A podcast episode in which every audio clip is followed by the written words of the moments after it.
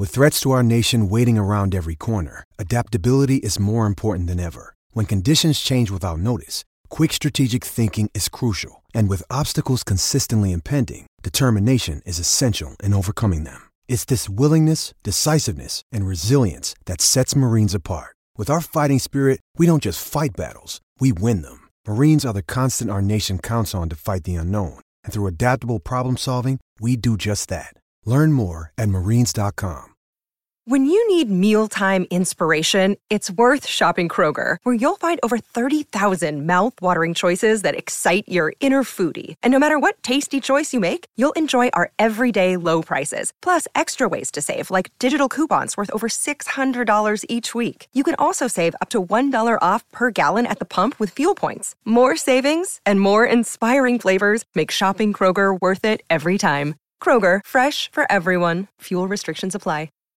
Here we go. Jake and Josh are here to analyze the game they love for the team they love. This is another Dolphins Podcast. Here's your host, Jake Mendel and Josh Houts. Welcome into an emergency edition of another Dolphins Podcast. We are without Joshua, but I had to pull in our relief pitcher. We have Merrick here because we have an emergency pod, Merrick. We have some important stuff to talk about. And I thought it'd be important for us to come on here and at least ask a simple question and go through it for a good 10 minutes. Dalvin Cook has signed with the New York Jets. Do we care? Well, first of all, happy to be on here with you, Jake. Second of all, do we care about Dalvin Cook signing with the New York Jets? I think I care a little bit.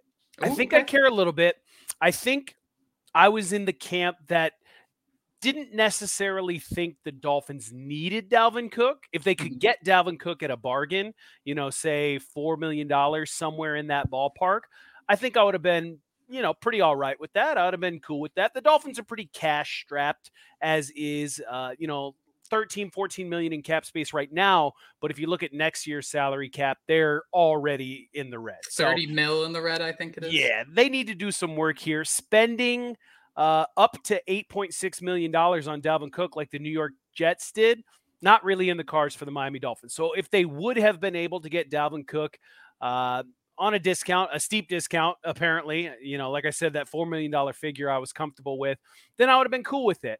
But what I really didn't want to happen was I really didn't want to see a team in the AFC East sign Dalvin Cook. Because Dalvin Cook's still a good player. He's a good running back, you know, over 1,000 yards rushing each of the past couple seasons. Good player, going to make the New York Jets a better football team. And now he's going to have a little bit of a chip on his shoulder because his hometown team, the Miami Dolphins, lowballed him. They had a standing offer out there for him, apparently, if you believe the reports on X.com, a standing offer out there for him that was never really considered all that serious because it was so low. Some people have even said that the Dolphins' standing offer was about half of what he accepted with the New York Jets. So, yeah, maybe a little chip on Dalvin Cook's shoulder, and maybe he'll be looking to take it out on his hometown team, the Miami Dolphins, this upcoming season. Not once, but twice, you know, division rival there. So, yeah, not too happy to see him go to the Jets. How about yourself, Jake? So, yeah, you know, right away, and I'm going to try my hardest not to be a homer with any of this stuff, but you hate to see a four-time Pro Bowler go to a division rival, right?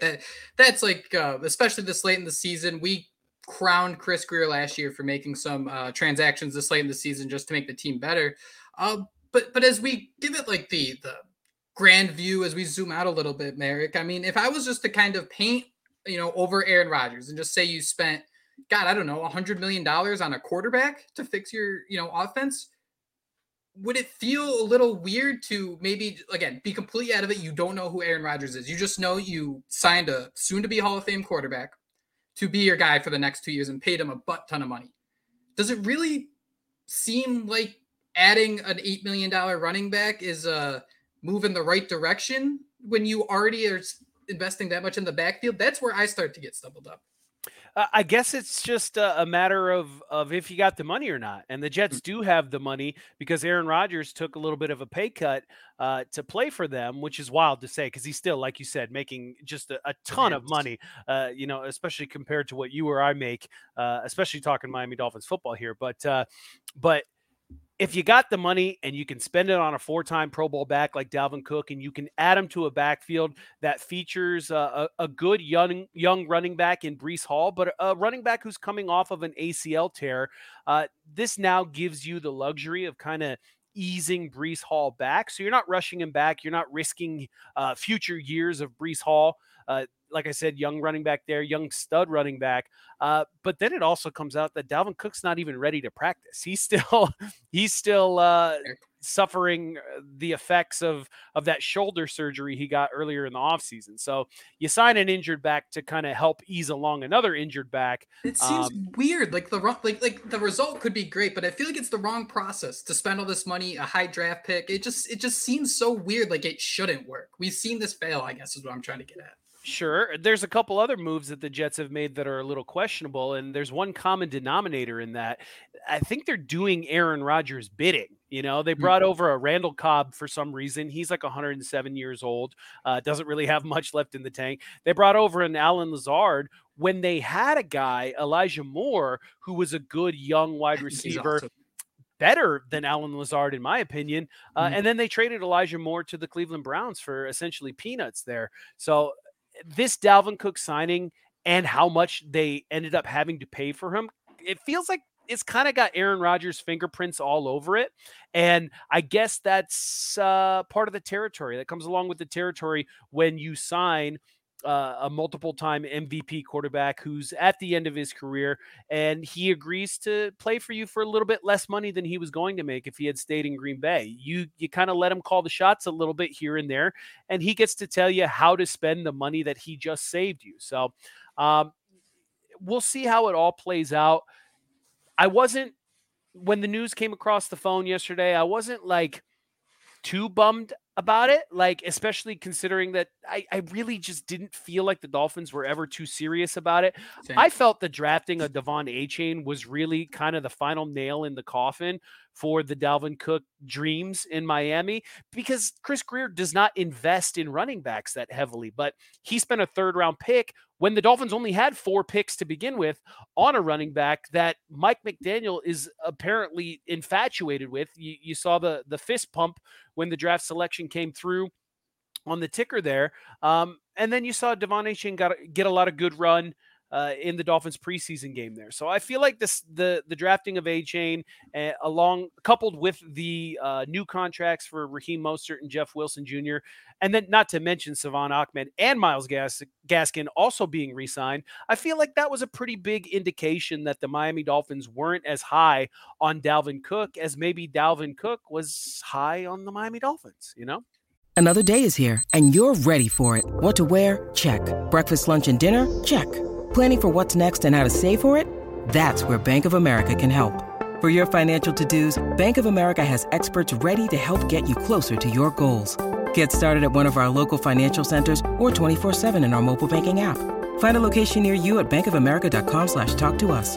What would you like the power to do?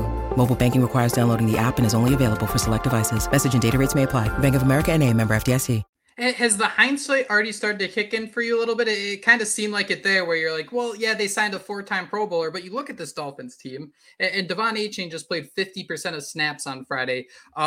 I don't think Friday's game should dictate how we feel about this trade or signing at all. I think Devon Achane, what they're doing with him is really trying to just carve out that unique role where he's going to have set packages for 10, 15 plays a game. But I don't know if he's actually going to be like a rotational running back, if that even makes sense. I think he might have his own like designated plays. So that's where a Salvon Ahmed and a Myles Gaskin might come in, just for the maybe to bridge some starts with a Jeff Wilson or Raheem Mostert getting banged up a little bit. Yeah, of course. And those guys they're veterans in this league. They have a veteran presence. Their awareness rating in Madden going to be a little bit higher than Devon Achane there. So you do want them on the roster still. We'll see. They're obviously not going to keep 5 running backs. We'll see if maybe they can stash somebody on a practice squad.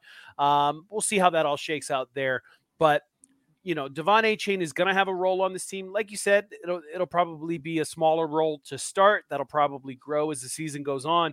But this is probably also them not signing Dalvin Cook is probably an also an indication that they would like Devon Achane to be the guy going forward, not this season, but next season and beyond, because they did invest a high draft pick in him, and maybe bringing Dalvin Cook in right now, they view that as a little bit of a progress stopper. It keeps Achane off the field, you know, maybe outside of special teams and 2 to 3 snaps per game. If you bring in a Dalvin Cook right now and you keep Raheem Mostert and Jeff Wilson, you don't trade either of those guys, it would be pretty difficult to find snaps for Devon Achane if that were the case. So I think this is a move that A, saves them some money that they can roll over for some of these signings and re-signings that they have to do next year. And B, they looked at signing Dalvin Cook as a progress stopper for somebody like Devon Achane, who they're very clearly high on right now. So I completely understand why the Miami Dolphins didn't do this. I just wish he would have went like back to Minnesota or to Dallas.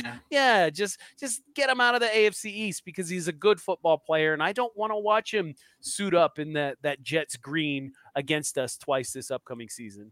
No, and I totally get that. And it's a little spooky, but I just feel like we've done this before. I feel like I'm walking down the 2013 Miami Dolphins path after selling Danilo Ellerbe, Philip Wheeler, Mike Wallace, yada, yada, yada. That could be their Brandon Gibson. Who knows? But Merrick, it's interesting because the Dolphins are tight on cash, but I think they're in the top half of cap space left. So before we wrap up here, I'm just curious to get your thoughts. Is that money being rolled over? Is there another position you think the Dolphins are going to go after? Because everyone's up in arms thinking they're going to sign the right tackle. Yeah, it might be the smart thing to do, to sign themselves another offensive lineman. I think they've invested pretty heavily on the offensive line as of late, which is kind of weird to think about because we're still talking about how much this offensive line struggles, but they paid good money to Teron Armstead. They paid good money to Connor Williams. They invested a first-round pick in Austin Jackson, a second-round pick and more to trade up for Liam Eichenberg, a second-round pick and Robert Hunt. Like, Chris Greer, you know, at least he's trying, you know, partial credit, I guess. So I don't really think they're looking to spend any more money on that offensive line, invest any more resources on that offensive line. A position where I would like to see them do something is that interior defensive line. I've kind of been, you know, harping on that for the last couple of weeks here. And I do think that something gets done, because I don't think that's a position where you need to have a guy come in and have a lot of reps there in practice to feel comfortable. You're just a big boy. He could come in reality. Absolutely. You're just a big boy in the middle. And I wouldn't be surprised if they sign somebody. I just keep coming back to Akeem Hicks. He has familiarity in the Vic Fangio scheme, in the Vic Fangio defense. I wouldn't be surprised to see him sign, you know, after the last preseason game is all said and done, you know, to get ready for Chargers week 1.